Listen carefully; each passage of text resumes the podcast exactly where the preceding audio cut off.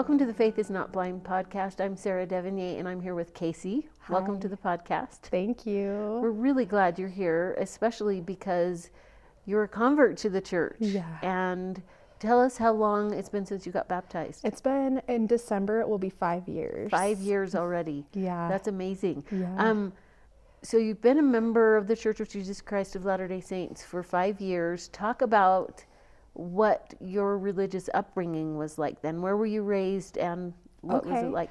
So I kind of lived in California. Well, I did until I was about 16. And we had some religious upbringing, but not very much. It was just kind of like a Christian, non denominational church that I would sometimes participate with. Um, I didn't really know a lot about Jesus or, you know, religion in, gen- in general. My mom had grown up Catholic, and my stepdad was also, he had also grown up Catholic, but they didn't really have a big influence for me as far as religion. And then we found our way back here, you know, to Idaho. And it wasn't till after I had my kids that I just kind of knew there was something else besides like the earth and I there had to be a purpose for us here to be Yeah. on earth. Like yeah, I had twins and so and you know that. but yeah, um Talk a little bit about what led up to that. Let's just rewind a little bit. You said that your parents didn't give you a lot of religious education. no. What was it like living in Idaho where there are quite a few members of the church when and you weren't a member of the church? What what did that feel like? So that was a bit of culture shock for me because I had never heard of the Latter Day Saints or the Mormons in the Yeah. church, and I I didn't understand what it was. I remember my first day of, of high school here, and everybody was asking me if I was a member, and I was like, "What are you What are you talking A about?" member of what? yeah yeah i had no idea what it what it was and um yeah i'd never heard of the church so for me it was just totally totally something new and yeah i and i lived with my grandparents when i came to idaho and they both were raised catholic i believe they weren't very religious i think we had gone to like a church over here by the in Rexburg by the post office. I can't even remember the name of it. We'd gone there like once, but that was about as much religious upbringing that I had. Yeah. And they had missionaries come by to try to, um, you know, talk to them. And I remember one time my grandpa just said, "Hey, look, I don't want to talk about religious anything. I'm not going to join your church, but will you come over? And you can come over anytime and hang out with us, whatever you would like. And so we did have missionaries at our house all the time. We even had them over for like Thanksgiving and Wow. yeah, So so you had social interactions with them but not necessarily spiritual ones. no knowledge of it. So, So, as you talked about you had twins. yes, So um how old were you when you had your twins? I was 25. And what Yeah. was the, what was the situation like when you had your twins? So- Um, just describe that a little bit. Yeah, so that was like a t- completely different part of my life. But I um, was a single mom, and well, I still am a single mom. But I ended up uh, moving to Rigby, and I found out I was pregnant. I knew I was going to be a single mom from the beginning. Wow. And I had a friend that lived in Rigby that said, Hey, look, you can come here and stay with us for as long as you need, and we'll help you figure out, you know, what your next steps are. And they were members of the church, but they were not active in the church. So I made, I was living in Pocatello at the time, and I made the transition from Pocatello to Rigby. And then I had found out I was pregnant with twins, and it was a shock, but it was kind of funny because looking back now, I, I had some sort of a calmness or a clarity at that moment that I just knew everything was going to be okay, even though it was going to be double the work and everything. I Yeah. just, there was something telling me that everything was going to be fine. So I remember finding out and I was crying and laughing. It was like such a mixture of emotions. And um, so that's where I was living when I had my twins. And while I was pregnant, the missionaries and the people in their ward would come over all the time. And I just, I didn't know anything about it. I just kind of would sneak off to my room and I, I didn't understand why they were coming over, but the bishop would come over and everybody was so kind and they were always trying to include them and their family. And so one day I just started asking my friend and I was like, "Hey, like what do you guys believe in? What is what are your beliefs?" And it was after I had my twins that I my questions started to progress. And I just really had a feeling like there's no way God just gave me these twins. This is such a miracle why do I have them? And what there has to be a there has to be a heaven, there has to be a heavenly a greater power. And so the missionary started coming over and giving me the lessons and um, started, you know, to just invite me to church. And I really kind of struggled though, because I still had kind of what I was what I was semi taught growing up. You know, they didn't. Mm-hmm. My I remember my stepdad telling me like, there are no other prophets besides you know these old testament prophets and so i had had just like a very little knowledge about it and so i had a lot of questions for them and things that i needed to like ponder on my own um, and so they had invited me to get baptized but i just i delayed it so i started taking them i think around april when my twins my twins were born in february and they started coming over around april and um, I think it was around June that they asked me to be baptized. And I just was like, I don't know if I am ready or if I really believe it. Like, I don't know. And um, it wasn't till December, it was actually around November, I called them and I was like, hey, guys, I'm, re- I'm ready to be baptized and you need to do this. Because I was getting ready to move um, out of their home into my own apartment. And I was like, I want to get baptized here with my missionaries that taught me you know, I don't know, I didn't even understand fully why I needed to be baptized, but I just knew that I needed to do it then and there. So, so I got baptized. And then after that, I still struggled. I feel like I didn't, I still felt a little lost and, you know, with life's challenges and I was struggling like raising my twins on my own. You know, I don't I don't have that support from their father and um it was hard. I just didn't know why you know and and i was reading that um, chapter in the book the second chapter and it was like and the faith is not blind yeah book yeah yeah in the book and i was like wow it really just kind of spoke to me like the three stages that you go through mm-hmm. and you kind of in that second stage where you're kind of like oh uh, you know all these bad things start happening or you feel like the weight of everything and yeah. then you start questioning it but well, in a, almost talk, a negative way. Talk about complexity, though. I mean, being a single woman with newborn twins, that's yeah. a lot of complexity. Yeah. Let, let's talk about when that, your initial introduction to the church. How did that affect you to have people so kind to you? You're pregnant with twins and you're single.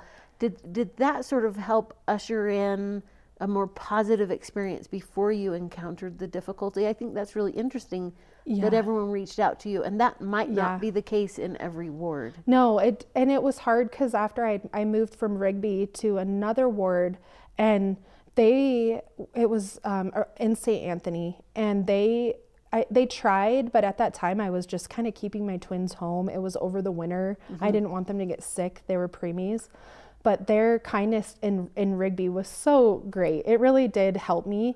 And then it was hard because I did transition from St. Anthony to, to Rexburg again. And then I had moved one more time. And so it was kind of bouncing around wards. And, I, and so with that, I didn't really reach out at that point. So I wouldn't say I fell away, but I definitely almost distanced myself from it. And I didn't continue on the path. And it wasn't until actually I finally, I think I just, I don't know what it was. Life was really hard and I was still struggling with them and with uh, raising my kids and figuring out where, where I was at. And, I, you know, yeah, being a single mom in Rexburg is a little tricky, especially not being married or, you know, and, and being in this kind of environment here. Yeah. And it's not a bad environment, but where I was at, I made it a negative thing. I was the one that was doing that.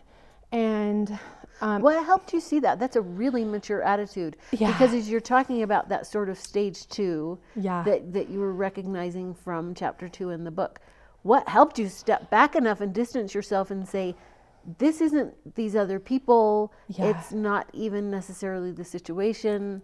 it's my attitude about it. How, how did you recognize that? So I just I feel like I, I felt like like you know those flies that hit the lantern and like they keep like you know bouncing They off the lantern but back. they keep go going towards the light. That's Yeah. how I felt I where I was at. I feel like I'm all over the place right now by the way, but that's how it felt. And I just with my attitude and with my perspective on where I was, I just felt like, wow, I really need to try something different because this, what I'm doing is not helping me progress. I'm not changing. I'm not moving forward. I'm just kind of, everything is just staying the same. Yeah, so a- something yeah. has to change. What a great question. I mean, it's so introspective to be able to say, if things are not working and if I'm not progressing, Yeah. then I need to change something. So, what do you feel like you changed the most, just maybe beyond your attitude?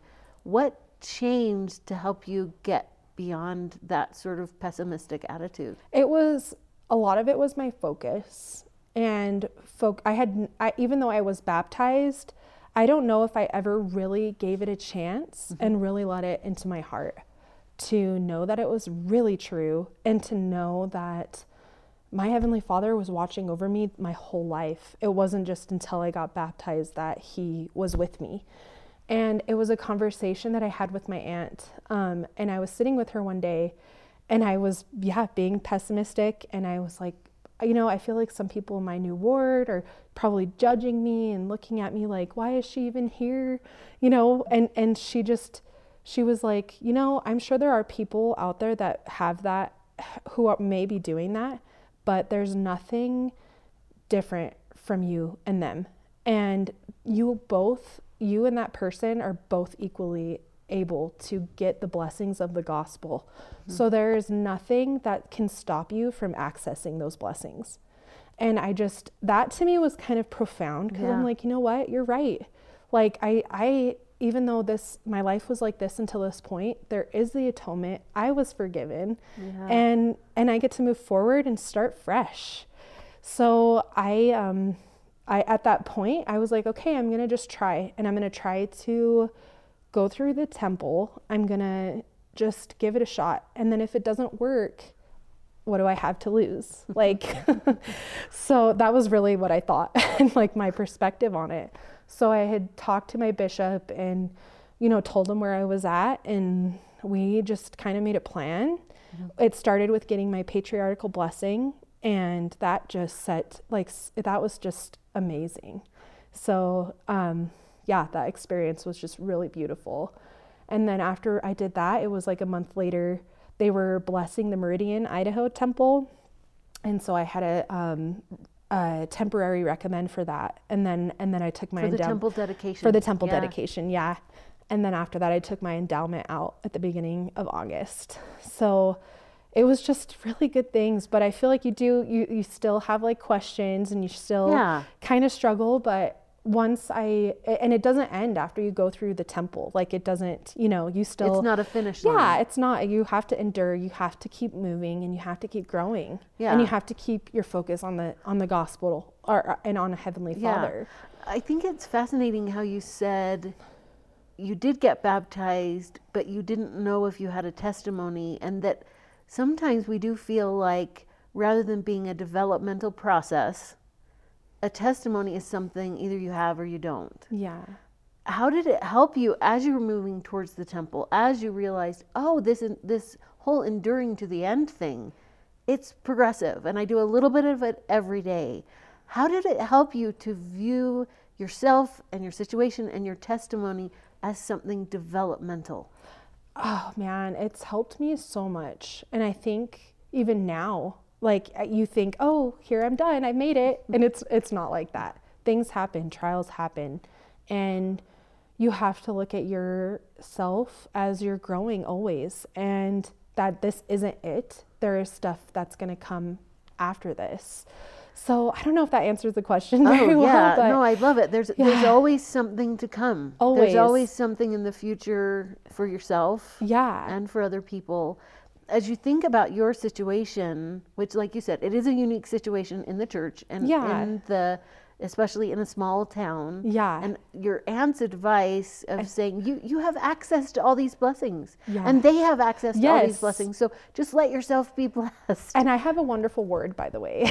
Not like Yeah, yeah. it was really my perspective because after that, it was just I felt like people were really nice and people are there and they do really care. You just if you're looking at the darkness, you're gonna find it. But if you're looking towards the light, you're gonna see that light in Yeah. your life. Mm. So and that's so, So- mature to take take responsibility for that. Yeah. So even you know, and you, there are times where I still like you struggle, and of course, like of course, you know, but when I find myself looking towards like the negative or the that side of it, I just am like, okay, I have to stop, just breathe, and remember that like, yeah, this is just a little little time. This is just a little portion. And actually, in the "Come Follow Me," it was just like a few weeks ago. There in the Second Corinthians, it talks about um, how your trials are going to be, you know, consoled. And it is so profound. I, I think this portion of that, of Come Follow Me, it's called My Trials Can Be a Blessing. And it just, and, and there are things that have happened in my life that I don't, you know, it, you question and you wonder why. It, and I know now, though, that I will have an answer for that. And those times that were really hard, they I, will be consoled to me. They will be fixed. So I don't know. It's yeah. Yeah. Yeah, and and I love the idea of, like you said, you're taking personal responsibility for how you're feeling, not letting other people be responsible for how you're feeling, and that helps you share the responsibility of your life with God and trust Him, so that your trials can be blessings, and you can be responsible for the blessings too, and, Yeah. and recognize them and see them. Exactly. And it's not that other because other people can hurt you, you know, and that happens. Like things can, you know, gr- my situation growing up wasn't the most idealistic. You know, I had struggled and our family struggled and um and it's hard it's hard when you grow up with that kind of environment to think, oh, well, you know, this isn't caused by someone else. And I know that my choices, though, have, you know, they inflicted certain, certain, not con- consequences, but kind of consequences. And, um, yeah, so, but there is a point where you do have to kind of grow and think, hey, like this, this bad thing happened to me and, or this really hard time happened to me. And I can either stay in the mindset where that's going to always control me and dictate how I interact with people or my development development moving forward or I'm going to just say okay that was a little portion of my life I have this portion this whole 50 more years of my life that I can look forward to and know that they they it will get better like times things will be better you know and some and I some people have it really hard on earth right now but I just know in my heart that like things will be they're not always going to be like that so Yeah. yeah What a great lesson. Thank you so much for sharing that. And I think you summed it up perfectly. Thank you, Good. Casey, for being here. Thank we you. appreciate your story and you being willing to share it. thank you